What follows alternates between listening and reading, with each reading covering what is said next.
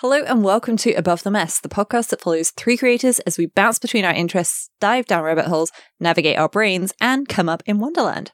I'm Rosemary Orchard, and with me are Madi Van Houten and Izzy Miller. Hello. Hi, Rose. Hello, how are y'all? Excited to be back, as always. Feeling awake the today, maybe. Seeing as we are back, we might have some follow up from last time. I believe Izzy, your your digital minimalism project is still ongoing, among other things. It sure is. It's changed a little bit from my initial total cutoff, and I've been using perhaps more than I intended to at the beginning of the month. There's simply been some days where I haven't had the spoons to really do much else come the end of the day other than pulling up um, something on YouTube to to fill an hour. Um, I'm not sure if you're familiar with spoon theory, but perhaps for the sake of the audience, um, spoon theory is basically the idea that you only have so many spoons to give to a given thing in a day. Um, and a lot of neurodivergent people use this analogy that if calling the doctor costs a spoon and if doing your job takes two spoons and if cleaning the dishes is a spoon and cooking is a spoon, but you've only got four spoons on a given day, you're going to need to decide what you really can do. Because if you run out of spoons, that's a mental block that you're not getting past at some level. Yeah, I, I completely get that. And uh, that's actually something I've not thought about it in a spoon theory type context, but something that I've been struggling with in some cases recently, uh, which has led me to create a rule of I do not have to finish all the things. I just need to like try a little bit at some of it because guess what? I, if I have a pile of dishes in my kitchen, one clean dish better than you know zero clean dishes. So I'm I'm trying that as well. But uh, yeah, I'm glad to hear that it is still ongoing, even if you're you know even if it's changed a little bit. Um, Madi, how's it going with the reduced project load? Um, well, let's put it this way. One of our friends made me a poster that says, Should Madi take on a new thing? And the entire graph is no. One of the sections is no, and then the other is no, but in orange. And I have to look at the sign every single day because my brain is like, hey, you're letting go of some things. Maybe we should do something else. um, example I was like, maybe I could make a custom fanny pack to walk the dogs. That's a bum bag for our UK friends. Um, to hold like the, you know, the roll of doggy bags and treats and whatever else I need. And I was like, you know what? I could probably just buy one. I bet someone makes that. Yeah. Um, and our friends tried to convince me not to make one. And I argued until today. Until today, when I was like, why am I trying to get something else on my plate? Yeah. Brains yeah. are fun. so that one's going to be an ongoing project for a long time. Yeah. Yeah. How about you? How's the uh how's the email consolidation going? Uh, going pretty well. Uh, I am no longer inbox zero to nobody's surprise. I am terrible at the inbox zero thing, but I am doing a lot better at like clicking through things and going to actually unsubscribe from stuff and deleting email as it comes in. And I am in the process of creating some some better rules and stuff to handle things that I have already read, which I can then just run that rule manually to clear some stuff out, which I think is probably a large benefit to me overall. And uh, even if I don't necessarily stick with my current exact system, that element of it is certainly going to stay because I've realized that creating an automation to clean up after I have done the things that I needed to do manually is totally fine. I can't automate the whole process, but automating little bits of it works for me. So, yeah. That's great. Uh, today's topic, though, is one Izzy brought up. Uh, you you found this amazing video. Um, I I I'd never heard of. Uh, I believe you pronounced the name Vihart before. I checked on the website, and uh, wow, th- this this was a rabbit hole. I-, I love this video so much. Yeah, Vihart is honestly one of my favorite YouTube channels. She's been creating videos honestly as long as I can remember using YouTube, and calls herself a math musician which is a term I just love. Mm-hmm. And she's made some wonderful videos exploring math topics in creative ways and in a way that really inspires interest in math for its own sake. And this video, uh, titled 12 Threads, there will be a link in the show notes, was really a reflection over a lot of the things she's done, both recently and more long term, and with a lot of reflection about what it means to make videos on the internet and what it means to be interested in things and to try things. And the video is full of really great examples of her struggling with failure, struggling with ideas that didn't come out the way that she expected, struggling with revisiting topics, and struggling with the mess of things that can occupy your brain and how all of those interact. I think that there, there was a lot of, there were a lot of things in this video that spoke to me in many ways and I particularly loved the way that the the topics uh, seemingly were unrelated to each other but everything really was woven together which was very much, you know, at least I felt it was. Maybe I'm wrong. I can't speak, you know, completely, but I felt like that was the purpose of, you know, seemingly unrelated things can actually come together and do often come together to provide a whole bunch of information when you're least expecting it to tie together. Um, or at least it seemed to me at the beginning of the video, these things are completely unrelated. Why are they in the video? This is interesting though, so I will keep watching it. Um, and then bam, at the end, I'm just there going, everything is kind of neatly tied up in a bow. Yeah, on a meta note, the way that Vi in this video kind of represents how all of these things were floating around in her brain as um, I think one was a crumpled up piece of paper. There was some tissue paper floating around. Mm-hmm. She had the 12 threads in there as like strips of paper that she wrote what they were on later. And then at one point, she's dumping a bunch of octahedron dice into this big glass face. And I was like, she gets it. She yeah. gets it. This is what brains are. and I just thought, you know, yeah, this video was great. Um, just even that meta note was just someone has been able to see me through the internet. I was like, that's my brain. Yeah. Yeah. I was I was looking at the glass head and every single time I saw it, um, except when it was empty, my brain went, Hi, it's me. Um, so yeah, I feel very seen. But I think that that's a good thing because there were a lot of really interesting points that were made throughout this video. Um, and I know Izzy, you've pulled out some some quotes and th- there were a lot of things, but especially you know, comparing yourself with other people that came up a few times. And I thought that and particularly the way that Vi saw saw it or spoke about it was really interesting. Um, just because there were it was a very good point of basically, you know, we have to compare ourselves to our own standards, not other people's standards. Um, and that to me was really both interesting and also something that I need to be reminded of. Like I know this, but there's knowing it and actually really understanding it and putting it into practice. And I just think the way it was phrased here helped that click a little better for me, which was really good. Towards the beginning of the video, one of the projects that she's working on during it is based on the BTS promotional poster had an octahedral had an octahedral die on it. And there was a ribbon around that die, and that caught her interest and she was wondering if she could make a symmetrical wrapping of the die with ribbons. And on that, reflecting on whether it made sense or was something that she wanted to do, Vi says, meaningless things are allowed to inspire genuine meaning within us. And that particularly stood out to me because so much of what I do the inspiration itself is not perhaps meaningful, or perhaps the meaning is what I bring to it, but it's that genuine meaning within us, the ways in which we react to and create based on the things we experience that really makes a huge difference. And she goes on later with this to say that this is the constant struggle, that everything always takes longer and more effort than it should with that should, meaning that everything always takes longer and more effort than other people's expectations of what we should be able to do.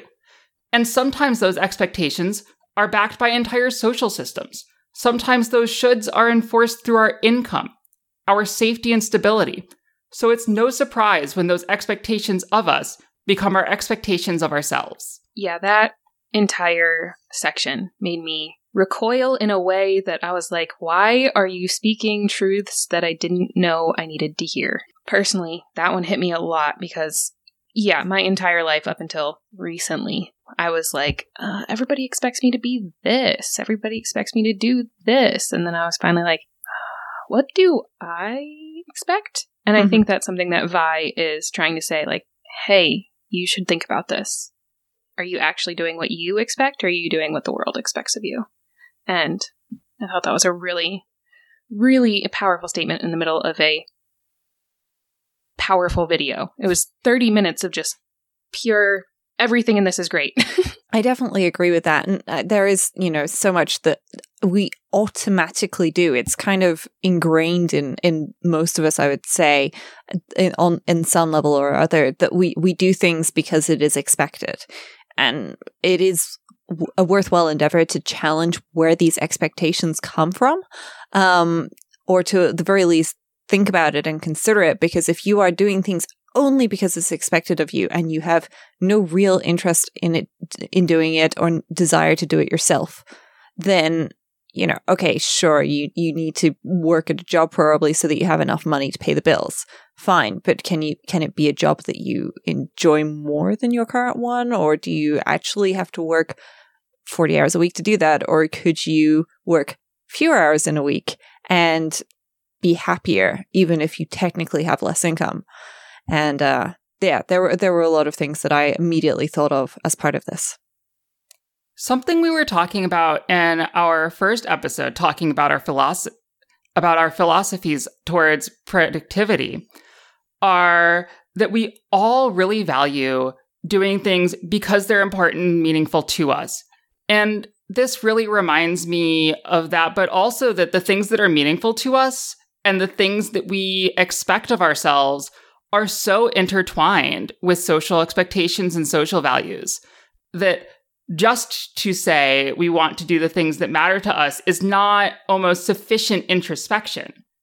That looking at why things matter to us and the context in which they matter is just as important. I don't know about you guys, but um, one of the things that Vi said in this video was that, you know, we have finite time and finite attention. And personally, my philosophy of doing things that make me happy comes from that and comes from another thing she said about um, in a kind of questioning the world tone everything we spend our time and attention on must be worthy of that time and attention right? And i believe she even ended it with a question mark. Um, i didn't write down the full quote because i was walking around and just writing down my thoughts. But um, yeah, so our philosophy is coming from this kind of same this same thought space as Vi was it it was something that struck me and I wonder if that's what she's going for, trying to get more people to think, hey, what's what's actually meaningful to me and not meaningful to the world because, you know, yeah, if something like a ribbon wrapped die needs to come into existence and you need to make it, go for it. Like, if that's what you need to do, do it. The social structures we live in, especially capitalism, really has depictions of value through it, really enforces an idea of what is valuable and what is not along very specific economic lines. And we absolutely see it in the way people think about arts in school, the way people think about music in school. And it's really worth in a context of something like capitalism, where objectively, a lot of the values of capitalism cause a lot of harm to a lot of people. To examine those in ourselves and to make sure that we are not allowing ourselves to, by default, act in ways that are harmful to other people, act in ways that are racist, act in ways that are classist or sexist, and I think that is a, a, very good point because there was something else mentioned in the video of, um, you know, waste versus impact and what actually feels impactful. And Vi talks about this when uh, talking about all the different dice that were purchased to collect data, um, to, um, you know, actually verify what different kinds of dice could they, she or they find. Um, and, you know, I, I, I thought that was, you know, very interesting because yes, there is waste, but equally, this it wasn't just purchased for fun. Obviously, there was an element of fun in there because who doesn't love really awesome dice sets? And there were some really lovely ones there. Um, but they were, you know, purchased with the purpose of collecting data, um, which was great. And of course, you know, if there's tiny swans inside, who doesn't love that too? Um, but you know, considering what is wasteful versus what is impactful, that that can of course apply to physical items, but that can also apply to, you know, time because what is a waste of your time versus what is actually impactful and to you personally versus your small circle versus a larger circle versus the world you know it does it really matter to people if i spend five minutes uh, sitting here writing down some notes of things that are in my head probably not but it matters massively to me because those things have been sitting around in my head rolling around just like the dice were in that glass head and so me sitting down for five minutes and writing those things out was theoretically wasteful because am I going to do anything with these? Maybe not. But you know what? It was impactful for me, which, which really, you know, I think is worth considering, you know, with both regards to the, the consumerism as well as, you know, the mental overhead of waste versus impact. The trick with impact is that some things you really know what the impact of an action will be before you do it. But the things that are most impactful, you usually don't. Mm-hmm. And something that Vihart talks about later in the video, and I'll quote again here, is that a lot of people seem to act, quote, as if without the hope of charting a complete map, no exploration is worthwhile. As if, if we can't be sure of doing something perfectly to its definitive conclusion, it's not worth doing at all. But I think it's beautiful to dive into a problem not knowing whether it's solvable at all, or to dive into projects not knowing whether they'll lead to completion or to any reward, and to just do it anyways. And it's so important to me when thinking about impact to remember that if you know what the impact's going to be, that probably means that it's a relatively small impact relative to the other things that you could do and their potential impact. Not to say it's not worth doing, but to remember that the things where you don't know the impact are often where the largest impacts lie. That section really resonated with me as well, not just in the ways that, like, we can be, I guess, cognizant of smaller impacts versus larger impacts, but Vi is kind of like exploring here the problem with being a perfectionist in, in a society that values results. You don't even have to be a perfectionist. If we don't know that we're going to get the solution, if we don't know if we're going to get an answer, a lot of people myself included, have trouble jumping in and just starting, just finding the map and, um, you know, going on the journey. And I believe a couple couple minutes after that, she said, you know, the journey itself can still be worth it. Mm-hmm. And I think that especially like, especially with this and like her musings on waste and she was saying it was the dice that she was hung up on when she could have you know spent five minutes talking to her representative on the phone although we can argue about whether that actually does anything you know um, i just think those all connect together in this kind of interesting way where guilt is kind of a weapon used against people in our current world. You feel guilty for doing something that's not worthwhile, in heavy air quotes, we feel guilty for doing something that's just fun, something that's meaningless for everyone else except you, for buying, you know, 10 bags of dice because, you know, we're taught that, or told that it's our fault that the world is burning, the world is dying. I'm going to blame Amazon on that one. Why did they send them all in, you know, 17 different packages? Put them all together, guys. Let's do that. Mm-hmm. I just don't understand that one. But anyway, so my point is this guilt that we feel constantly about all different kinds of things, like about starting without having a idea of where we're going to end up, or of of wasting resources, of wasting time, of wasting our our potential, our power, our intelligence. Yeah, I just think that is something that not a lot of people think about enough. Let's put it that way. Don't think about it enough. I'm sure there are people out there who are thinking, oh, I know exactly what you're talking about. Been guilted my whole life. I think that that is a, a, very good point because even if we're not consciously aware of it, it, these things are sitting in the background for these for everything. Um, and just to go back to the journey topic as well, sometimes you know I actually feel like there's almost no point in doing things because I know exactly how it's going to end up.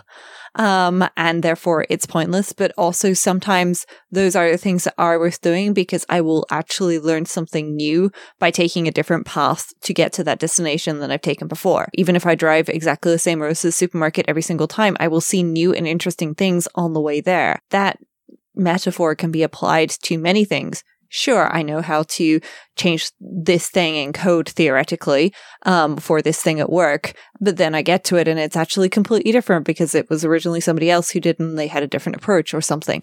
Life is a constant journey of hidden features and so on. And sure, there are bugs on the way. There there are pitfalls and, and natural wonders everywhere we go. Um, but we we won't find out about them with the chain of guilt hanging around our neck that we aren't responsible for. And that is something that I've been thinking about ever since watching this and will probably be thinking about for several more weeks. this really speaks to also a struggle I have in between picking up new hobbies and working on projects in hobbies I've picked up previously. One of the things I really love about new hobbies um, is that exploration of not knowing what the right way to do things is and finding that way out. And something I struggle with in hobbies I've done for longer is the lack of that sense of exploration at some level. That once I feel like I have reached a point, not of mastery, but of knowing what I came to it to learn, mm-hmm. that I struggle then to go back to that hobby. And at the same time, there is this pressure towards mastery, this pressure towards now that you've learned the skill and done the exploration, like now you have to use it for something. Yeah. And that pressure is always there. Mm-hmm. And sometimes it's really hard to tell how much of wanting to go back to any given hobby is that pressure versus how much of it is that I do want to go back to it myself. Yeah, that makes sense. I struggle with the same thing, Izzy, all the time. And, you know, sometimes those hobbies, we're just done with them. We wanted to learn how to, you know, carve a spoon. I still want to do that. I haven't done that yet. We just wanted to learn how to carve a spoon. We didn't want to learn how to carve every cool fresco on the side of a Nordic hut. I don't know. You know, we don't want to learn the mastery techniques. We just want to learn enough to be able to say, I did that once. That was great. Or, you know, whatever our goal is, it's not always mastery. I honestly blame Malcolm Gladwell for mastery pressure. 10,000 hours, man, get out of here. like, not everybody wants to spend 10,000 hours carving a spoon or whatever and mastering that. Not everybody wants to do that. And then the pressure that comes with, I've picked up a new hobby. Oh, what are you going to do with it? Mm-hmm. Uh, have a hobby. I, I actually was just thinking about this last night with my partner, I turned to him and I said, You know, the only thing that I can think of off the top of my head that I enjoy but never wanted to pursue any further is singing. I sing in the shower and I sing in the car, and that's it. That's as far as I ever wanted to go, and I'm fine with that. So, why do I keep trying to make businesses out of everything I do? Which, you know, some of them I actually want to do. But do I really want to sell sewn things? Do I really want to do this? You know? And I think that pressure is coming, like you said, Izzy, like how much of that is actually us? How much of it is society? And how much of it is this guilt? This heavy, heavy chain of guilt. I see mastery as well, very much like what I said in the video. It, it's the end of the map, isn't it? Like you're expected to go to the end of the map. There is no like I'm just going to go this far along along the road and see what's there. Cool, that's great. I'm going to go try a different thing now. It is always this expectation that you will finish things, and that is often includes mastering things. Um, and honestly, this I think possibly is one of the reasons why I gave up trying to learn crochet so many times because guess what? I it, I tried it a couple of times. It's like I'm never going to be good at this. I'm just going to give up. It's like uh, okay, but were you enjoying it? To which the answer is yes. So I should go back to trying to learn to crochet because it was fun. Um, I don't have to have the mastery of it, which, you know, I, I think is a good thing because when you are learning things, you know, it, it often feels like time disappears and you get to enjoy the, the process of knowing nothing, which is fabulous, as you said, Izzy. Related to that, Rose, you should take inspiration from our friend Kym. They just like to knit scarves. They don't want to learn how to knit in the round. They just want to knit scarves, and they do all year round and gift them to people, and it's great. It's just so wholesome. And I'm jealous of that. Like, yeah, this is what I want to do, and this is all I want to do. Fantastic. Maybe one day they'll choose to move on, but they don't have to. Mm. And they've avoided that guilt of having to learn more. And I'm just so, so jealous of that. Sometimes I want that, you know? I think that is actually something that can, um, you know, feel like we are being forced to move ourselves along, though. Like the other people's envy and jealousy of what we have managed to do with some of these things that we are doing happily, you know, and they're there going, "Oh, if I were you, then I would." No, that that is a guilt that you're putting on me. That is somebody else's should, not Mhm. my should. Like this isn't my personal choice to you know be subjected to whatever it is you would do. Um and even if they don't say it or phrase it in exactly that way some of that kind of still ends up leaking through even if we're not not aware of it in that moment and one of the things Vi said, um, Izzy, you wrote down this quote, so I'm going to steal it, is sometimes a precious free afternoon where I had actual things I needed to get done is going to up and disappear because something stupid wants to be brought into existence. And if I don't do it, no one will. This, I resemble this statement. um, th- this is me. Um, and so often an afternoon disappears because I am in, I'm enjoying learning how to do something and doing it wrong.